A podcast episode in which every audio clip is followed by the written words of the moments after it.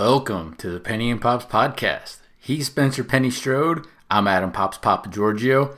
How does having the best record in the N B A sound, Magic fans? For the first time in franchise history, your Orlando Magic are four and oh. Never happened before. Shaq and Penny, Dwight, Stan Van Gundy, just has never happened before that we've been four and oh, which it's kind of crazy in thirty-two plus years, but... Well, so why is this happening? Some of it is because of our strength of schedule. It's the easiest in the league, but th- we're going to talk players and just compare the Magic with our East competition because there's definitely some improvements that have gone on that we definitely have to point out. Let's go. Whoa, whoa, whoa, whoa, whoa. Get out the way, get out the way, get out the way, yeah. Yeah. Get out the way, get the fuck up out my way, yeah. Yeah. You either with me or against me, ho.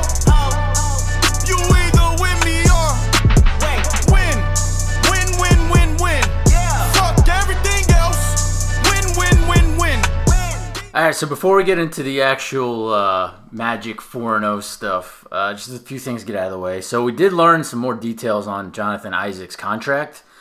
It's instead of four years, eighty million dollars, it's really seventy million dollars, and then like about ten million dollars in bonus opportunities, pretty much, which is cheaper than O G Anunoby's seventy-two million dollars deal that he got with the Toronto Raptors. Anunoby's doing good for my fantasy team.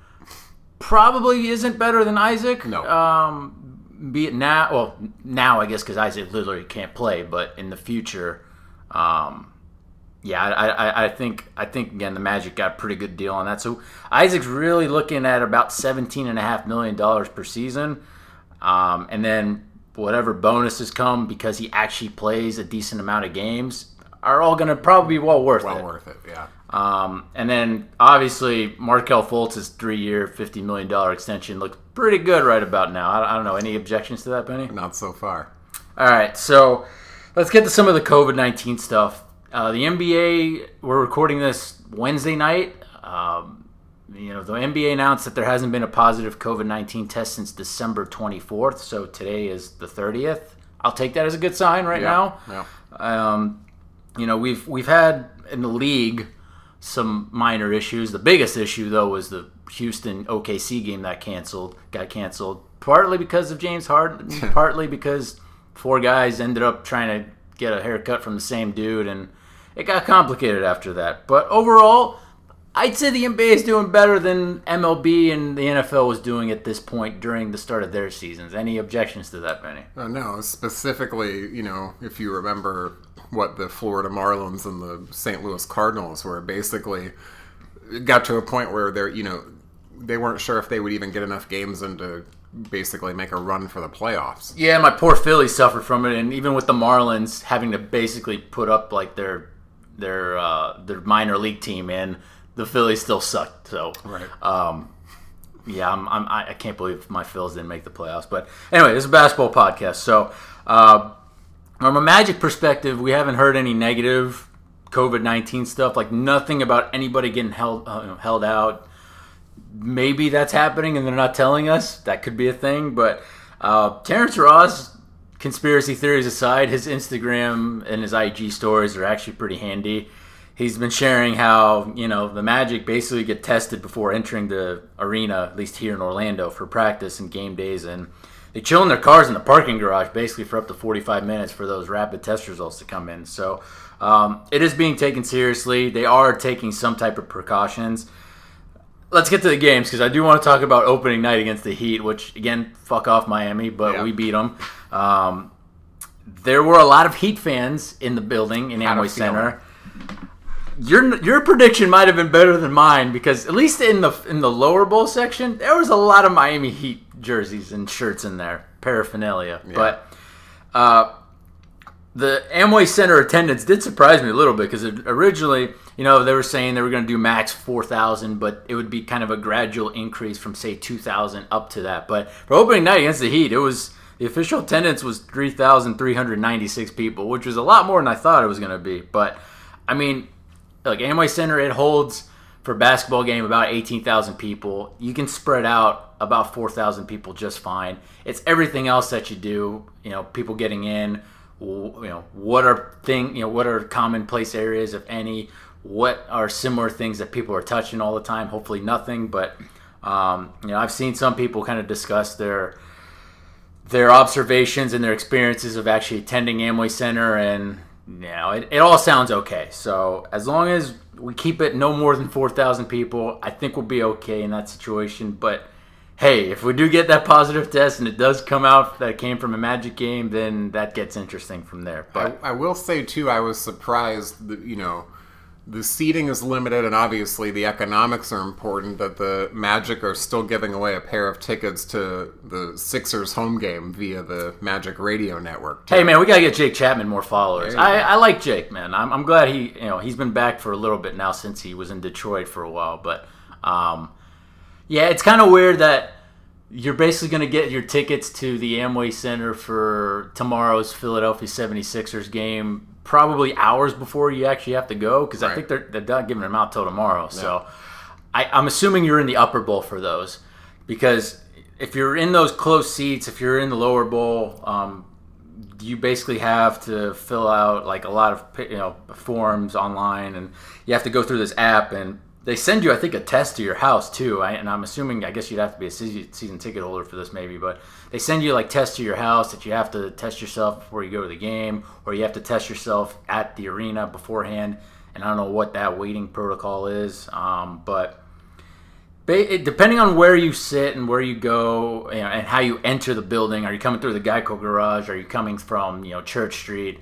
Um, there's a whole bunch of varying factors to what type of process you go through. But anyway, let's focus on opening night, because, again, we beat Miami, who currently do not look like the reigning Eastern Conference champions, but we beat them nonetheless. Uh, I will say that Greg Anthony looks good in a Magic jersey, as does his son. Yeah. Uh, Cole Anthony, who – that kid looks good. That kid is confident. We're going to go over the individual stats in a bit here for, for some numbers that we like and some things to keep an eye on. But um, Cole Anthony – definitely does not make me miss D J Augustine even in the least bit. I, I don't know, maybe in the locker room capacity, possibly, but I mean, this team's four and oh right now. Cole Anthony's really, really confident kid. Very verbal on the court, not not shy at all, does not turn the ball over as a point guard. Any situation where you're missing Augustine right now? No, uh, well, we don't maybe know. Three-point percentage right now, because Cole yeah. is, a, is a little cold. And we'll go over the percentages, but overall, I think, especially on a defensive and rebounding capacity, Cole is really good. Yeah, in terms of, you know, locker room presence and veteran savvy, we, we can't accurately speak to what may or may not be missing. But in terms of on-the-court production, the biggest thing that I've started to look for in the last, oh, I don't know, ten years of evaluating rookies um, is, is that, you know, timidness factor um, and confidence level. And certainly he's come with an incredible amount of self-confidence. And the one thing that's been surprising to me, and maybe that's just not being familiar with his game at Carolina, but what I mean, incredible on the glass, right? I mean, rebounding for his position has far surpassed anything that I thought. Yeah, I mean, look, Cole, and again, the man's not scared. That's that's half the battle with being a rookie. I mean, even with Chuma Okeke, you know, there might there's some nervousness with Chuma, at least the first game or two, but he's not scared either. If you're confident, if you're not scared, that's that's usually half the battle. Uh, but Cole Anthony, he's averaging, gosh, what's Cole Anthony averaging from, from the, on rebounds? He's averaging four point five rebounds per game. From the point guard position. Which is insane, because that's like the third, no, that's the fourth highest rebounding average on the team. You got Vucevic that's averaging eleven point five rebounds per game. Second is Aaron Gordon at six point eight. And then third is Michael Carter Williams at five. Fourth is Cole Anthony. I mean, that's more than Kem Birch. Kem Birch is averaging sixteen minutes a game, and he's getting four boards a game. Yeah. So, you know, and again, it's early. That's the fun part about being, you know, about a week into the season is numbers. You take advantage of the small sample size. Yeah, basically. But uh, what I will say about the Miami game, and we're seeing it a little bit more in spurts this season, is Clifford is going with an actual ten-man rotation where there's a legitimate second unit. And as we've seen in some of these wins, the second unit's come up big, and that's that's a good thing when yeah. you can actually depend on an entire second unit, because in situations where you're managing Aaron Gordon's minutes And Chuma Okeke's in a, in a in a lighter note. I mean, Chuma's a backup, but I mean, Aaron Gordon last season was the guy that usually would be staggered with the second unit, and he would play like his thirty-two plus minutes a night or whatever it was, um, because he would he would have to be out there with the second unit and in Fournier in some capacity. But I like I, I I'm a I like being a traditionalist in some aspects, and I like having an actual pure second unit, and that second unit of uh, you know Cole Anthony, Uh, Terrence Ross, Michael Carter Williams, Chuma Okeke, and Kem Birch is working out really well so far in my mind. Yeah, and that's a testament, I think, not only to um, the rookies being ready to step on the court and contribute, but also to whatever Kem Birch did over the summer that has basically made him a transcendent backup center. He has one crazy made field goal a game, be it like a, a, a very awkward-looking jump shot that goes in, be it an and one, or just some type of finish at the rim, which automatically triggers some type of flex action afterwards. Kem's got it going, man, and I'm. It's look, Bamba is gonna eventually get back up center minutes, but he's gonna have to earn the shit out of it in practice because Kem is not willing to give up his minutes. He's in a contract year technically right now. He's twenty-eight years old. He doesn't know if he's going to be able to stick around in the league. He probably will if he keeps playing like this, but this is a big a big, big season for Kem to stick around. And so, you know, back to the Miami Heat game, Aaron Gordon was immense. I mean, I, I don't want to go over specific stats because, I mean, you can look it up and, and whatnot for, for these games. You know, the Magic won one thirteen to one oh seven. But Aaron Gordon was immense throughout the game, you know, in situations where either, you know, Miami was ahead by a little bit and we had to come back. He was big. And then, as far as preventing Miami from coming back, he was big on both ends on the floor. Um, honestly, that Miami game might have been Aaron Gordon's best so far this season. He's still got the hamstring issue because of Kyle Lowry's dirty foul that he suffered in the bubble from, um, you know, again, when we played the Raptors in the bubble back in late July, early August. Um, you know, one of the trends that we've been bucking the past couple games that was that almost killed us in the Heat game was missed free throws. Yeah. Especially Vooch. Vooch knows he's got to be way better at the line than he was in that Heat game. Um, I didn't like for that game Terrence Ross closing the game. Now, T. Ross has shut me up since then because it's T. Ross and he's the Human Torch and he's been flame on for a while. But at least in the Heat game, I would have actually preferred Michael Carter Williams or even Cole Anthony actually finishing that game. Um, you know, for the most part, Dwayne Bacon hasn't been finishing. It's been, you know, st- it's been Fultz, Fournier, Vooch are the three main guys, and then some variation of either Ross, and then the fourth guy varies. Sometimes it's A G, sometimes it's Chuma, sometimes it's Michael Carter Williams. I don't know, but um, it, what's been very apparent through these first four games, Markel Fultz is a closer, and that's the biggest difference for this team. When you know, you throw the second unit stuff aside, the second unit's been awesome, but Markel Fultz as an actual closer as opposed to Fournier or Aaron Gordon, that's a big deal. And that's why, and we'll go over the percentages in a bit, but that's why Fournier and A G both look more efficient out there sometimes on the court. And Fultz is just a beast. He's he's six four. He plays like he's seven foot, bulldozing dudes. He plays like he's Giannis Antetokounmpo going to the rim sometimes. Man's not scared. He's finishing at a very elite rate at the rim. Yeah. He's, he's showing off that mid-range jumper again. That's pretty close to elite level. And, you know, Fultz being a closer means that Fournier can play more of a, a third scoring option, basically, which is ideally what you want from him to begin with. And, I mean, I'll talk about it right now, but, I mean, Evan Fournier, what do you think Evan Fournier's shooting percentage is from the field, Penny, four uh, games in? Well, he had a great game against Miami, uh, and then off the top of the head, I don't remember him really contributing that much over the next three, so I'll say forty-five percent. He's shooting fifty-two point four percent from the field. Mm. His three-point percentage is about where you want. He's at thirty-eight point one percent oh, yeah. through four games, but that's crazy, right? fifty-two point four percent for Evan Fournier. It's right. insane. Right.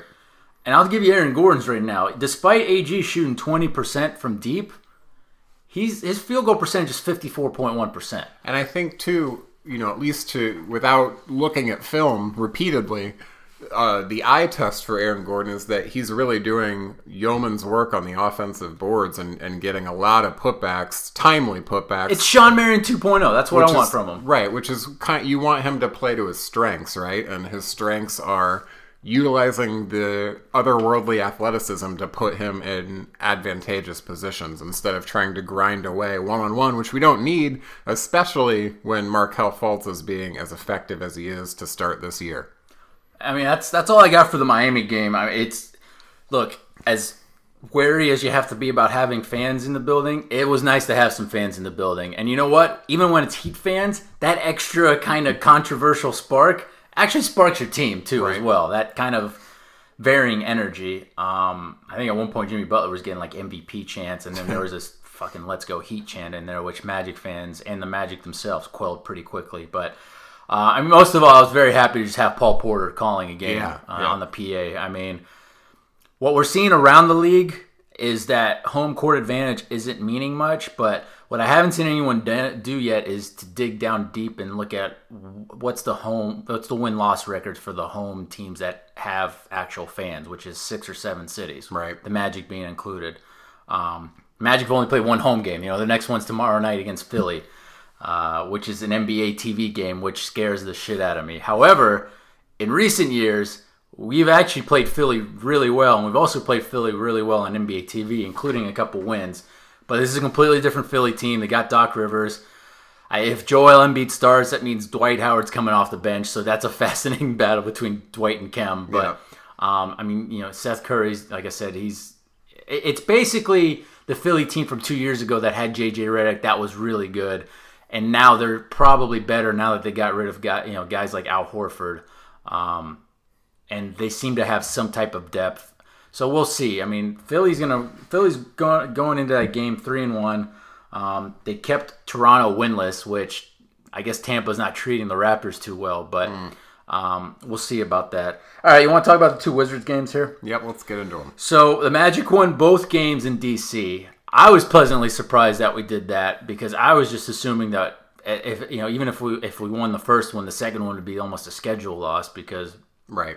rest purposes. And I mean, look, that first game that we beat the Wizards in, we exerted a ton of energy. I mean, we we beat Washington uh, Saturday night, one thirty to one twenty. It was it was a heck of a scoring display for sure.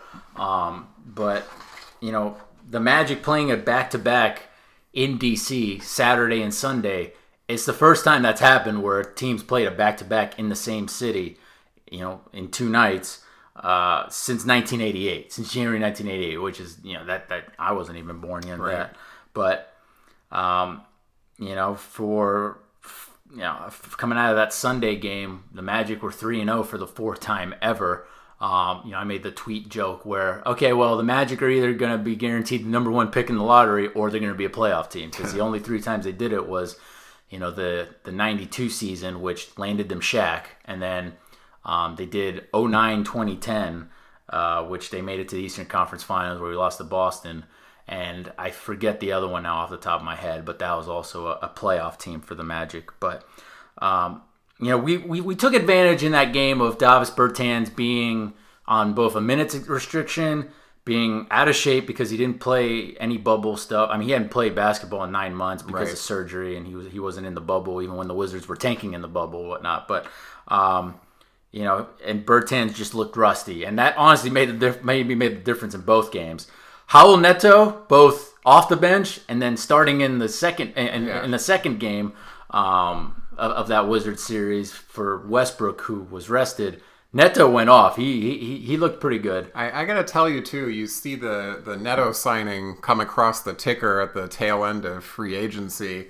And you go, how in the hell is this guy still getting another contract in the N B A? I mean, his work, uh, correct me if I'm wrong, Utah's the lion's share of his career. I believe so, Did yeah. not do a lot, and then maybe Philly, and also didn't play. Uh, I was shocked at his level of, uh, I guess, professionalism and success rate. And whatever they did not get from Bertans, they certainly got from Neto in those two games. Yeah, and like Thomas Bryant's out here shooting threes, and even Isak Bonga is already shooting threes, which is about two years earlier than I thought he'd be able to at this stage in his career. But, um, I mean, overall, you, you look at the two games, and, I mean, we – look, Bradley Beal was going to get his either way. Westbrook shot like shit in the first game that we played them. He said it in the post game, and then thankfully, you know, Scotty Brooks kept them out of the back-to-back for rest purposes, which the Wizards are now – oh and four, um, and Brooks might get fired if, if they don't get it back on track in another week or two. So the Magic benefited from that. But Westbrook, uh, you know, he's the first player in N B A history to have three triple-doubles in his first three games and to be winless in all those games. So, yeah. I, look, I like Westbrook. I, just, I mean, the Wizards are just, they, they don't have many weapons. And, like, Bertans is basically the third best player, and he's not up to par. He's not ready right now, and that's why they're that's a big reason why they're struggling. But uh, you know, in that second D C, well, in the first D C game, we got the Terrence Ross meme, face meme, which I'm gonna be milking that for a while, because if there's one thing Bradley Beal's good at, and it's not just scoring a shit ton of points against the Magic, it's complaining and bitching at the referees. Yeah, he said something that got T, T. Ross's face all over the internet. So um, it, it's good that we're seeing lighthearted moments like.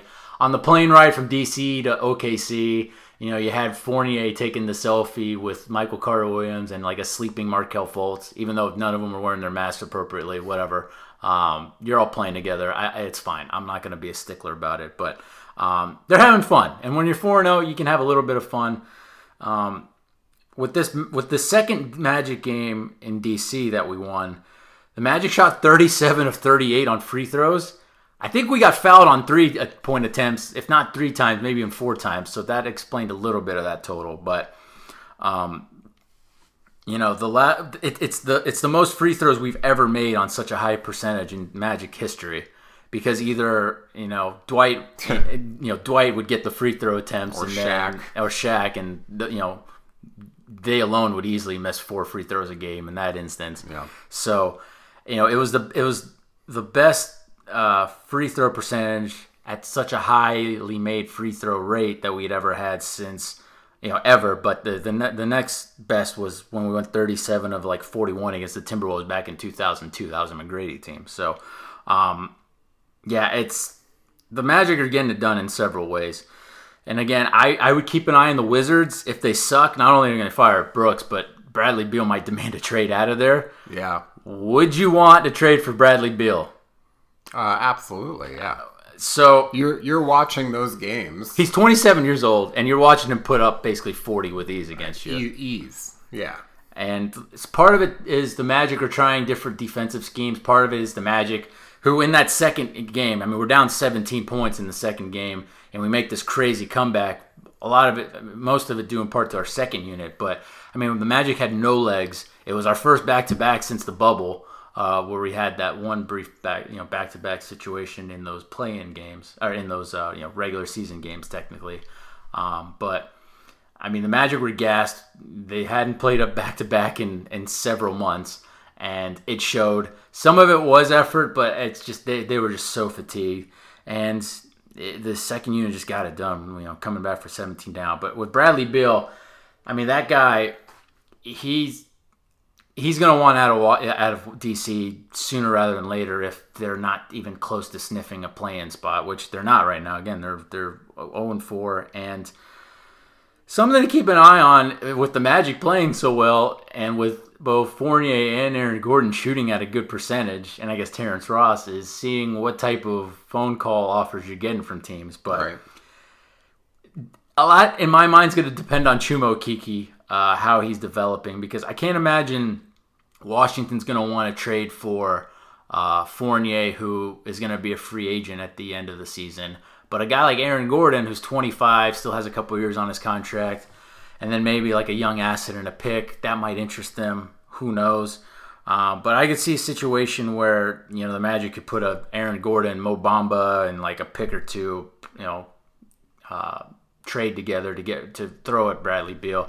And look, when you're seeing Drew Holiday getting all those draft picks from Milwaukee to New Orleans, you're kind of like, okay, well, the Magic would probably have to throw like nine picks at them. But uh, yeah, I think I think there's a way to pry Bradley Beal away from, from D C if you want him. Now, will D C want to do it? Maybe not, just because it's a division rival, let alone a conference rival. And then again, they'd probably rather send him off out west. And there's there's other young, talented guys that they would probably rather prefer that are gettable than what the Magic are offering. But I'd be curious to see if we hear any noise on that. And Bradley Beal as a partner next to Markel Fultz. That's yeah. That fits like a glove in my mind. If if you're getting if you're projecting the first four games of the season, Markel Fultz into the future, is there a better and, and also the rest of the team too, the way it's currently constructed, is there a better person to slide into the two spot in the league? No. Outside of Bradley Beal? No, I can't I can't think of, 'cause you know my opinion on James Harden. I'm not right. And he plays more of a point guard. So I mean Beal is an all-star. He's an all-star. Is he a superstar? You know, whatever. That depends on your definition. But he's he's a hell of a shooter. He's he can be a go-to option. I mean, you got a clutch guy like Fultz out there too. That you know he can take some pressure off him too. But um, you know, Beal's basically the guy that you throw your you, you put you push your chips in in that situation. You've been holding your chips. You've been making all these smart, you know, low risk, high reward moves, or just low risk, you know, maybe you know, mad reward moves, but. You've got these assets. You've got all these picks. If you want to go get an, a superstar, you're not going to be able to sign one in free agency, especially with our cap situation right now. You've got a situation where you've got an unhappy superstar, most likely in Bradley Beal in D C, that you can get. He's a Florida Gator. Maybe he'd like to be an Orlando Magic player. We don't know, but... it's something to look into as the season progresses. And it's going to be interesting as long as the Magic are, are performing so so well, right? The flexibility goes away a little bit once Evan Fournier is no longer on an expiring contract. I mean, that's a just purely from a financial perspective in terms of making any kind of trade match for any type of player that would move the needle moving forward. You, we're on the clock, right? But yeah. Also, do you make that move if, if the Magic somehow keep winning and let's say they're a top four team in the East? Well, that's the thing. And I guess one of the good things with the trade deadline being like March twenty-second, after, you know, pretty, you know, it's like another two weeks after the All-Star break, basically. So you'll be about forty-five games into the into the season out of seventy-two. So you can really figure out at that point, all right, do we just hold on to Fournier and see what happens in the playoffs? Or, you know, assuming the Magic are playing well, odds are Fournier's playing well. And can you cash out and actually get what you want? Now, we don't know what Weltham want. It, they don't value, you know, outside of the lottery type first round picks. So is there a young talent or two out there that they can snag for an expiring to maybe a championship competing team, possibly? Because, look, I'm looking at Fournier's numbers. He's in about, in just under thirty minutes per game. Fournier's averaging seventeen point eight points per game. That's the fourth best scoring average on the team, uh, you know, behind Ross, Vooch, and Fultz, which, well, yeah, we'll talk more about in a bit. But, again, we, we already went through the percentages where Fournier, he's shooting his typical thirty-eight percent from deep. He's shooting fifty-two point four percent from field goal range, which is out, absolutely outstanding by by all counts in, his, in in that aspect for him. So it's very early. We're gonna have this talk in like late January to see where the Magic are and where and where Fournier is, because the schedule right now is pretty easy. And I'm gonna talk about it right now since we're on it. But with the schedule, look, the Magic are four and oh right now. If we beat Philly, it's a perfect five and oh month for the month of December. I had us going three and two this month. I had us losing one of those D C games, yeah. And I have us losing tomorrow to Philly just for the for the sake of us being on N B A T V and how we typically don't do well on national T V, even though we play Philly pretty well. But you know, if we win that Philly game, you get a couple really, what should be very winnable games going into the new year. You get three straight home games. You get O K C, Cleveland, and Cleveland again, with a day of rest in between all of those. The Magic theoretically could be, you know, eight and oh going into their next road trip. Yeah. Um, if they're they, they should be a minimum seven and one. They should be seven and one with where they're at right now. They kicked ass against Milwaukee, against Miami. They got the job done against a D C team that doesn't know what the hell they are and an O K C team that's just not good, even though they got a bunch of feisty young youngsters. Um, which we'll talk about real quick, the O K C game, since that was the most recent one last night. But then it gets hairy in January. You go you go with a du- Texas double-double at Houston and at Dallas. Again, back-to-back, no rest. If you can win that Houston game, I don't care about the Dallas game at all. Dallas may or may not have Porzingis back by then. We'll see. Luka is Luka. We may see a Wesley Wandu revenge game. Who knows? um, but then you have just a hellish second week, pretty yeah. much. You have January eleventh, you have Milwaukee, and then you're on the road. You're at Boston twice. Two back, two games against Boston in three nights. You're at Brooklyn. Oh, wow, this is even uglier. So you have the eleventh, you have uh, you have Milwaukee at home. Then on the thirteenth, you're at Boston. You're still at Boston on the fifteenth. And then the second night of a back-to-back, you're at Brooklyn on the sixteenth. And then you're still on a, a road on the road trip still where you're at Minnesota on the twentieth and at Indiana against Sabonis and Oladipo on the twenty-second before you then come back with a back-to-back home stretch against Charlotte. Clifford wasn't joking when he said, we may not be able to actually have a full practice until February third because that's the only time where they have more than one f- actual rest day is until February third. Real. So continuity's paid off early on. Will it continue to pay off as teams kind of study up more on, on what the Magic been doing well, as they can actually practice and get some of that continuity themselves going, some of that familiarity? We're going to find out. But this schedule is has been pretty easy out of the gate. I mean, the strength of schedule is the easiest in the league, and the Magic have taken advantage of that. That's okay. Keep taking advantage of that, and then we'll see where you're at, you know, come the middle of January. But you should be seven and one or even eight and oh going into that Houston game January eighth, and then we'll see from there. I don't know if we necessarily had tremendously high hopes for this team for this season. I didn't. I, I really did. I said, look, well, some people would say finishing seventh or eighth, yeah. you know, is high hopes, but I had us losing the play-in games because I thought injuries would come in, and that'd be a cruel way to get knocked out, which may still play out. But, but I just don't think, and, you know, we could be jumping on the bandwagon here at four and oh, but I just don't think that during this extended rebuild period that we would have a team in previous years that would take advantage of the soft schedule. That's the mark of a good team, right? Is beating the teams that you're supposed to beat and taking advantage of the soft spots in the schedule. So and all these teams are resting guys. They're all these teams are rested. Like I, I haven't looked at the other at the other situation, but you yourself said in the last pod how the Magic have, at least for these first thirty-seven games, basically the the best schedule in the league when it comes to teams ha- being in rest disadvantage. Yeah, rest yeah. disadvantage. So, yeah. I mean, we've already seen, you know, Boston, who knows what the hell's going on with Kyrie Irving. Right. I don't know. But Brooklyn, they've already rested both Durant and and uh, Kyrie Irving in a game. Um, you know, uh, Minnesota, they don't have Karl Anthony Towns. Uh, there's there's a lot of stuff going on, and we're seeing a lot of injuries kicking in now. You know, John right. Morant's out for a few weeks for Memphis. Memphis is screwed. They might not make the play-in now just because he's going to be out for about a month. Kevin Love also out for that pair of Cleveland games coming up. So. And Cleveland, look, they just finally got their last loss or their first loss last night, so they're three and one as well right now. But Cleveland, as fun as the Sexland guard combo is, you know, Colin Sexton, Darius Garland is, um, and then you got a feisty Andre Drummond who seems to care at the moment. Uh, early on this season, just like he did early last season with Detroit. But, um, you know, all these teams are feisty. All these teams are going to be playing. But this is where we're going to start getting in the grind of COVID nineteen popping up. Who's who's sitting out because of that? Rest, because teams have to create their own rest days. Um, they're not coming in front of you. Again, the Magic don't have an actual rest day for like a full month now coming ahead, like an actual practice day anyway. They have the day off today, but they're not practicing today.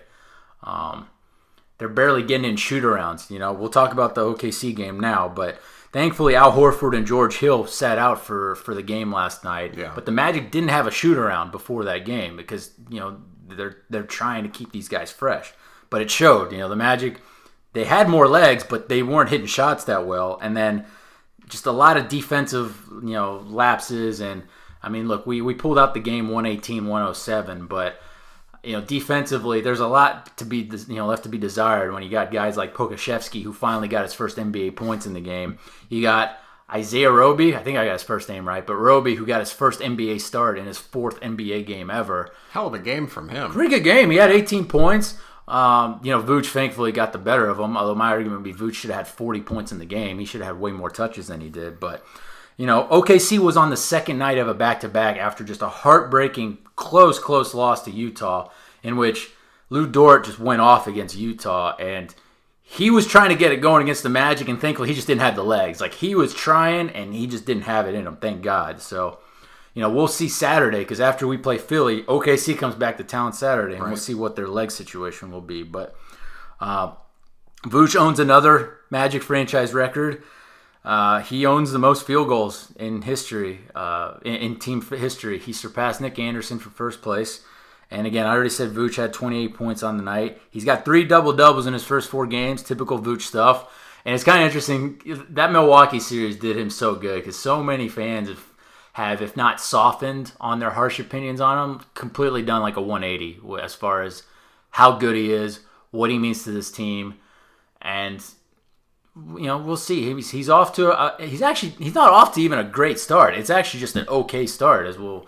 You know, I mean, I'll tell you Vooch's numbers right now, but I mean, Vooch is average is only shooting forty-eight point four percent from the field. Now he's shooting forty-five percent from three on five attempts a game. It's not eight to nine attempts a game like the coaching staff might want, but five attempts per game and you're shooting forty-five percent from three. That's fucking good for a center. Yeah, but the biggest thing too, even if he's not up to eight to nine attempts a game, and I, it hasn't quite manifested itself yet, but you can see the subtle shift.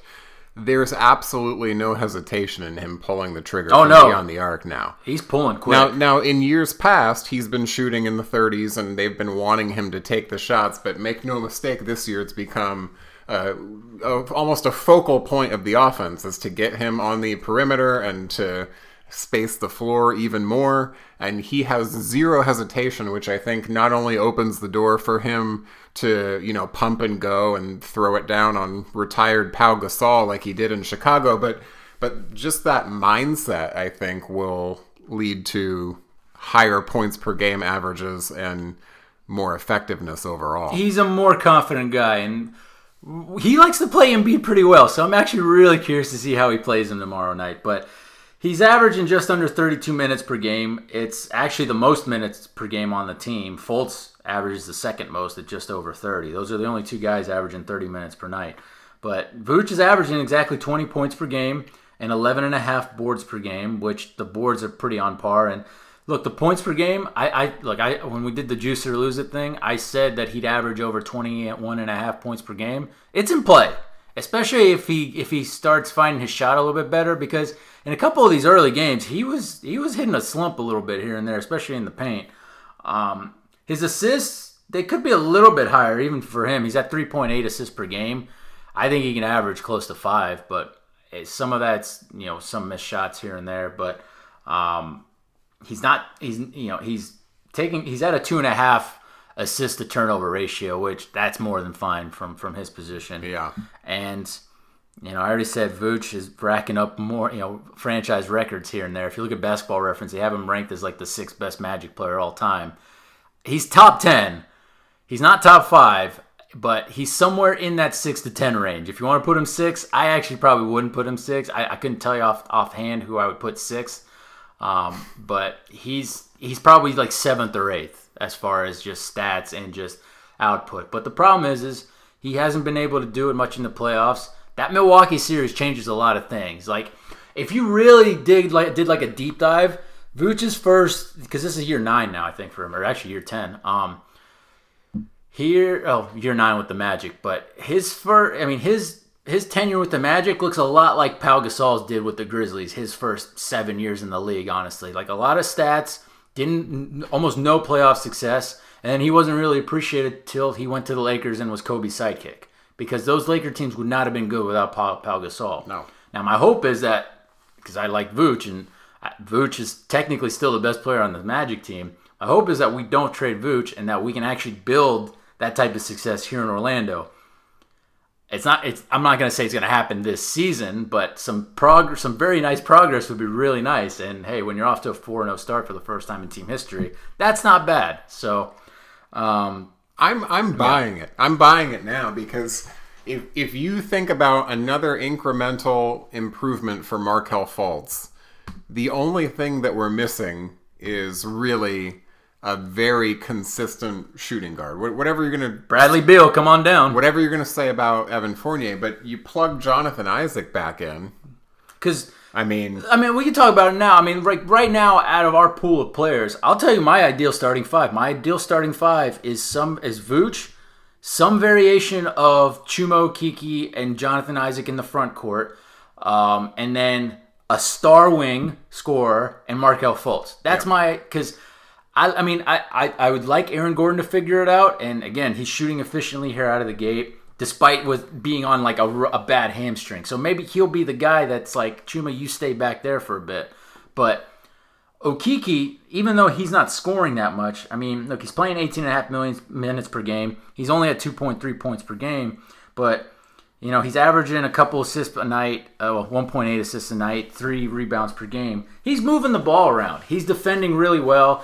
He's there's a lot of video, and Josh Robbins at the Athletics done a good job pointing this out, that Chuma is making that extra pass that Aaron Gordon wouldn't make, and and Chuma's passing up good shots for even better shots that we're making, and stuff like that make stuff like that is why Okeke getting some minutes for a, you know A G. You know, not just in the second unit, but just even late in games sometimes, either because you're keeping A G on a minute restriction or because of foul trouble. Chuma's holding his own. He's doing okay. He's figuring it out pretty quickly without a summer league or like a legitimately long training camp or preseason.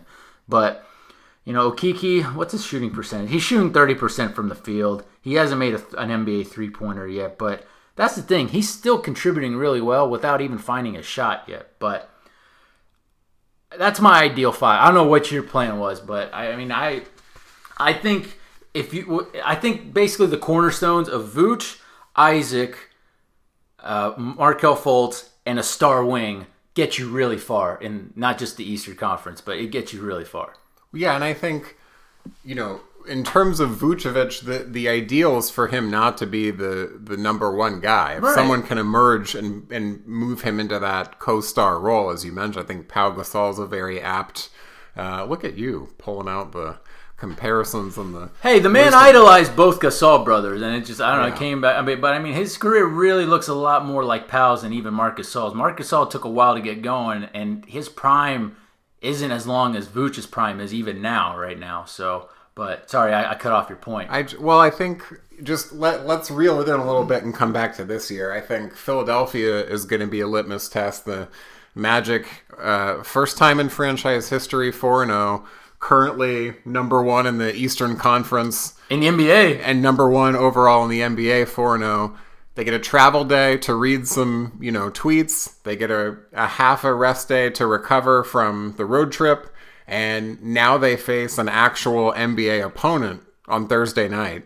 And uh, I think even though it's early in the season, it'll it'll speak to where the team is at mentally um, and also where they're at in terms of talent level and cohesion against uh, what'll be a you know really talented and well-coached Philadelphia team. Yeah, and look, Fultz may be, may, may be the guy that takes over constantly throughout the year as a closer because it's worked out pretty well. I mean, he was a couple days ago leading the league in fourth quarter points and clutch points, and, which is and, insane. And then to your point, I think, you know, our, I don't remember who posted the tweet. It might have been Bobby Marks, but uh, the true shooting percentage for the Magic um, in clutch situations has been ridiculously high. But the, the shots that we're getting are, are shots efficient in the paint. Yeah. And instead of settling for a manufactured Evan Fournier jump shot, we're getting a Markel Fultz layup. So uh, correct me if I'm wrong, but I don't think anything over the course of the first four games is something that's not necessarily sustainable over the course of a season. No, and look, almost all it's the guys. It's not like in, we're shooting seventy percent from the no, field. No, and I mean, we'll go over the team stats now here. I mean, I, I have two more points just real quick. I mean, Dwayne Bacon showed up. He had eighteen points in the O K C game. And then all of a sudden, you know, and he had been struggling shooting-wise the first three games. But, uh, you know, you look at Markel Fultz. He had his career six double-double. He, you know, Fultz had a bad shooting night, but there he is with like four or five minutes ago hitting a big-time three-pointer in the game. And look, we're four and oh, and a lot of it's because Fultz is closing, and I'm quite, quite happy about that. But, all right, let's get into some of the team stats, because one of the cool things about having, you know, not just Fultz running the show, but then Cole Anthony running the show with the second unit is our pace is high. We're sixth in the league in pace, And again, it's very early, but you know, the other thing is we're getting to the free throw line and we're defending against free throws really well. So I don't look at four factor stuff almost never, and I don't want to get too fancy with the analytics stuff, but we're fourth best as far as getting to the line when you look at free throws for every field goal attempt percentage. And then defensively, we're number one in the league where we just do not give up a lot of free throws, period, when it comes to uh, free throws per field goal attempt. And that's two things historically, number one, in terms of not fouling that Steve Clifford is known for as a coach, and also historically in terms of getting to the foul line, something that the Magic really haven't had since,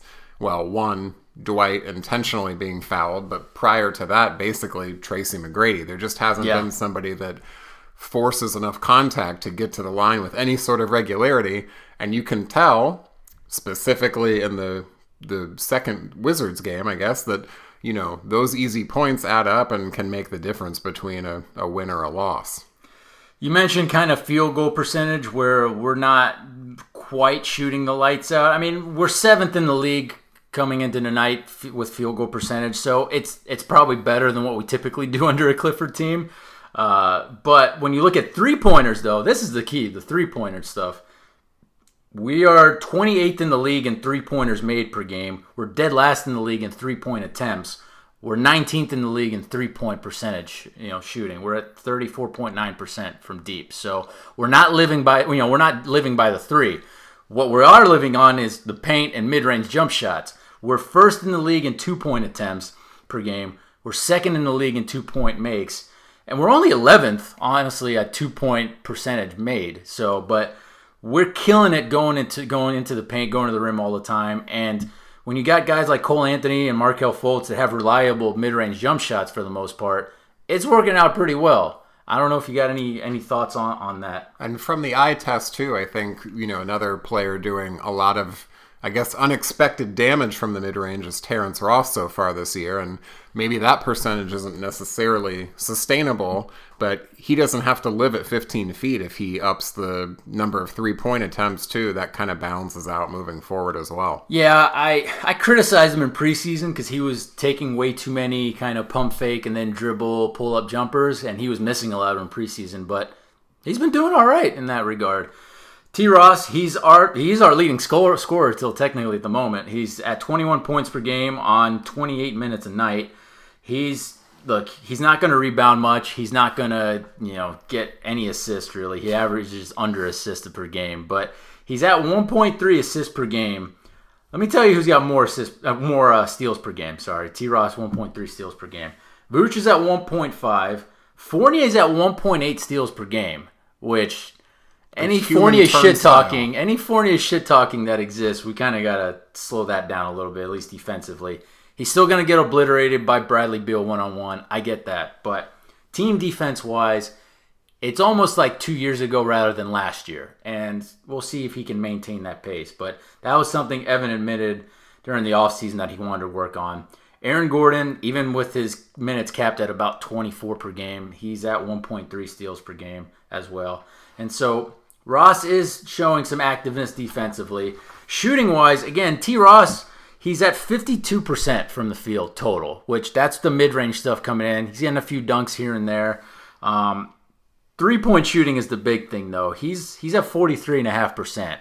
And if he if he can keep shooting over forty percent on, I mean, he's at five point eight attempts per game from deep. If he's getting over five attempts per game from deep and shooting over forty percent, he's minimum going to be a top three, six man of the year contender. Oh, for sure. And, you know, you don't necessarily expect him to keep his percentage up above forty, but there's no reason he can't be at thirty-eight, thirty-nine.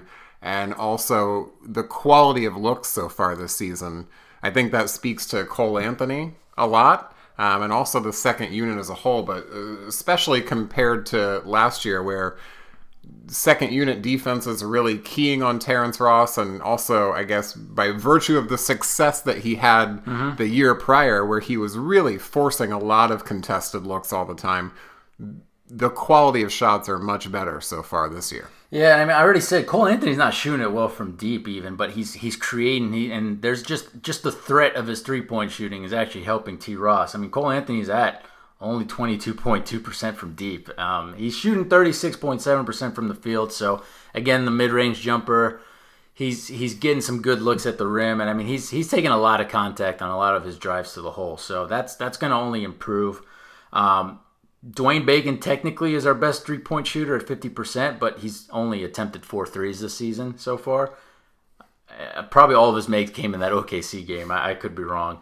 Um, I mean, I, Fultz is at thirty percent from three-point range.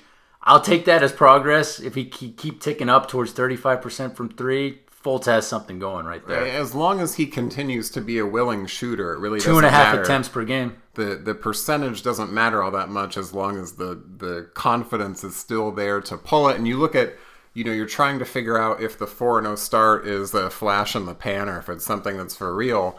There, there just aren't a lot of players right now that are significantly overperforming their career averages, and whatever drop off again that you're going to see from Terrence Ross or Dwayne Bacon with more volume, uh, I think there will certainly be an uptick for Cole Anthony and Chuma Okeke, and you pray that Michael Carter Williams ends up with a shooting percentage that's double digits at least. Yeah, look, there's only two things that I don't expect us to sustain. Now, two things that I do ex- expect us to keep going are we're third in the league in steals per game. We have active hands. That's not going away. That's only going to increase when Isaac comes back next year, probably. Um, and then turnovers. We're fourth in the league in, in turnovers. We protect the rock. We don't we don't give it away. Clifford teams just don't do that often. Now, the two spots where things aren't sustainable, it's scoring and free throws.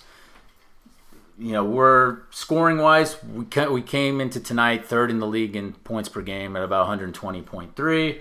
Um You know, from a free throw perspective, that's where that's going to inevitably drop because we've been typically bottom of the league in free throws.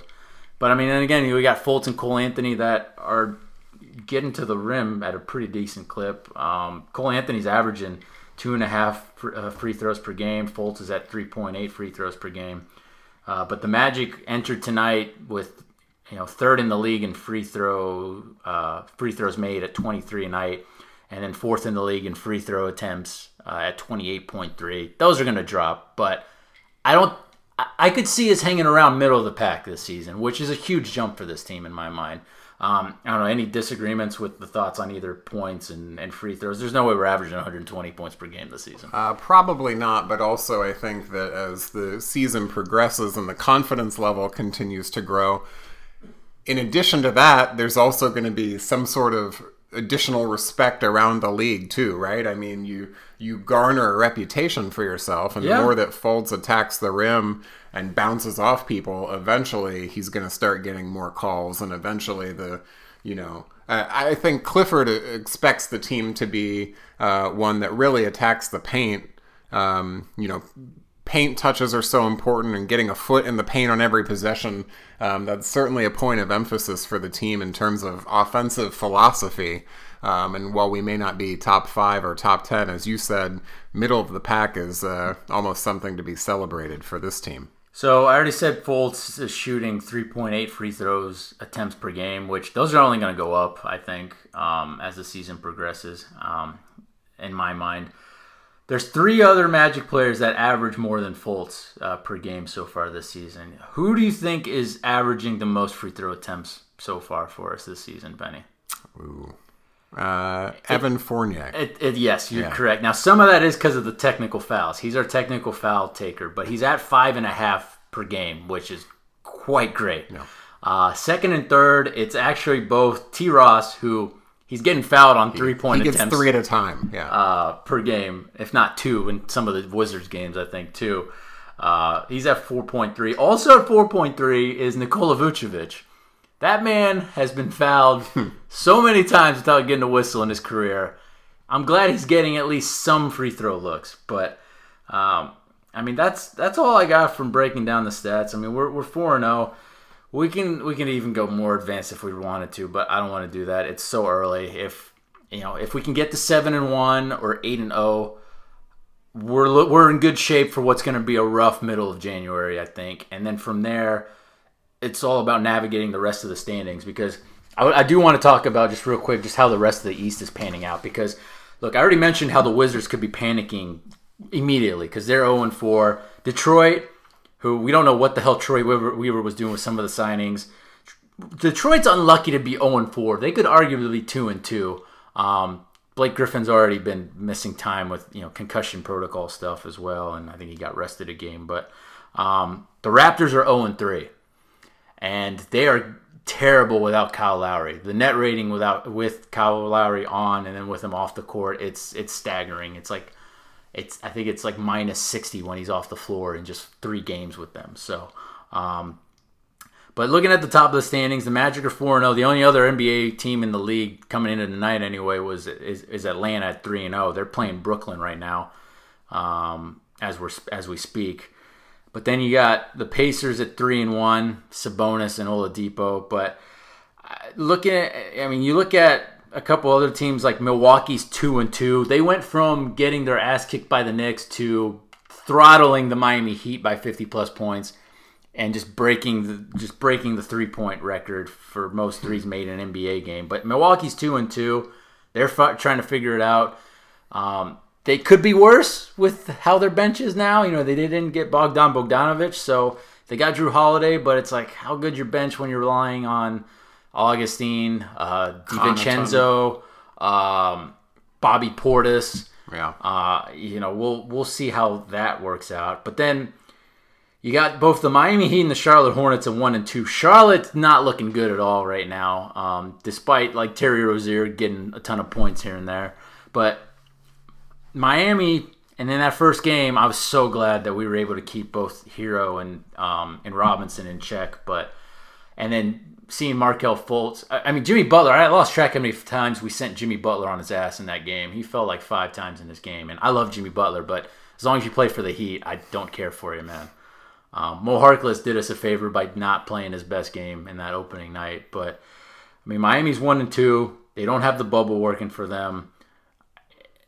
My point is, is the supposed teams that people thought were going to be playoff teams, that may not be the case. The Wizards are at the bottom. Some of them had them as a top eight seed.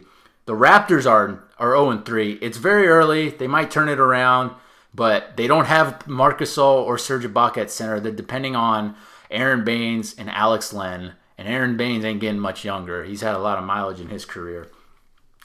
You know, they're now two years removed from Kawhi Leonard.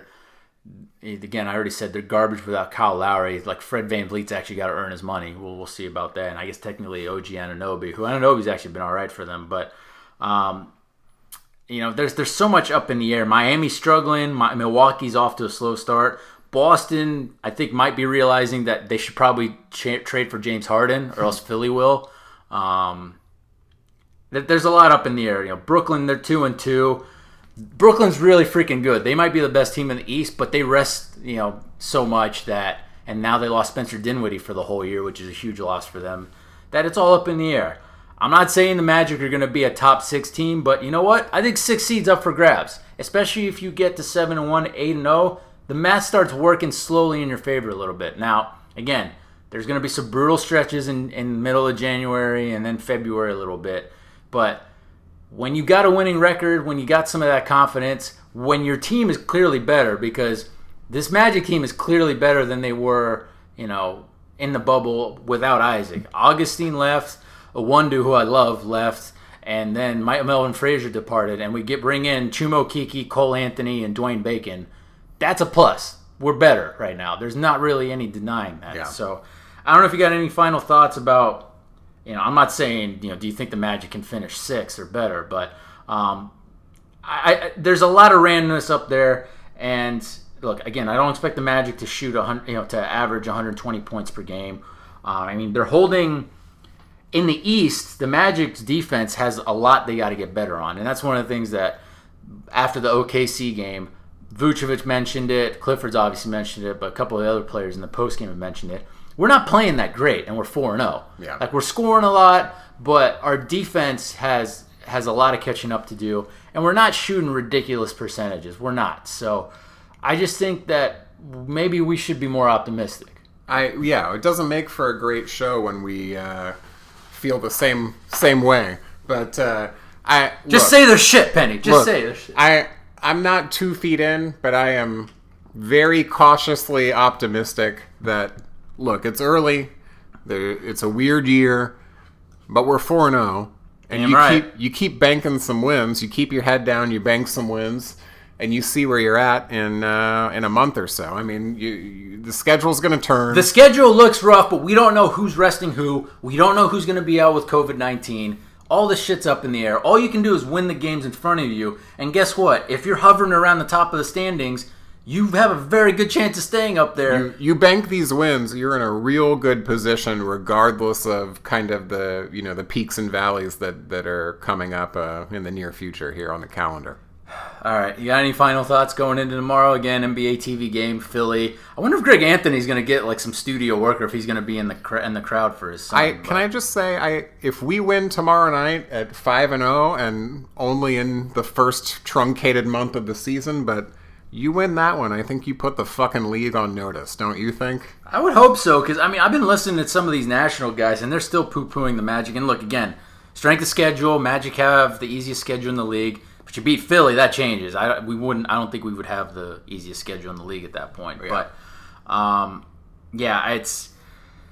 I, if there's one thing is if the Magic just care about themselves, if they don't worry about you know who's applauding them and stuff, just stay focused, stay healthy, stay in your hotel rooms, don't bring hookers to your bedrooms and stuff.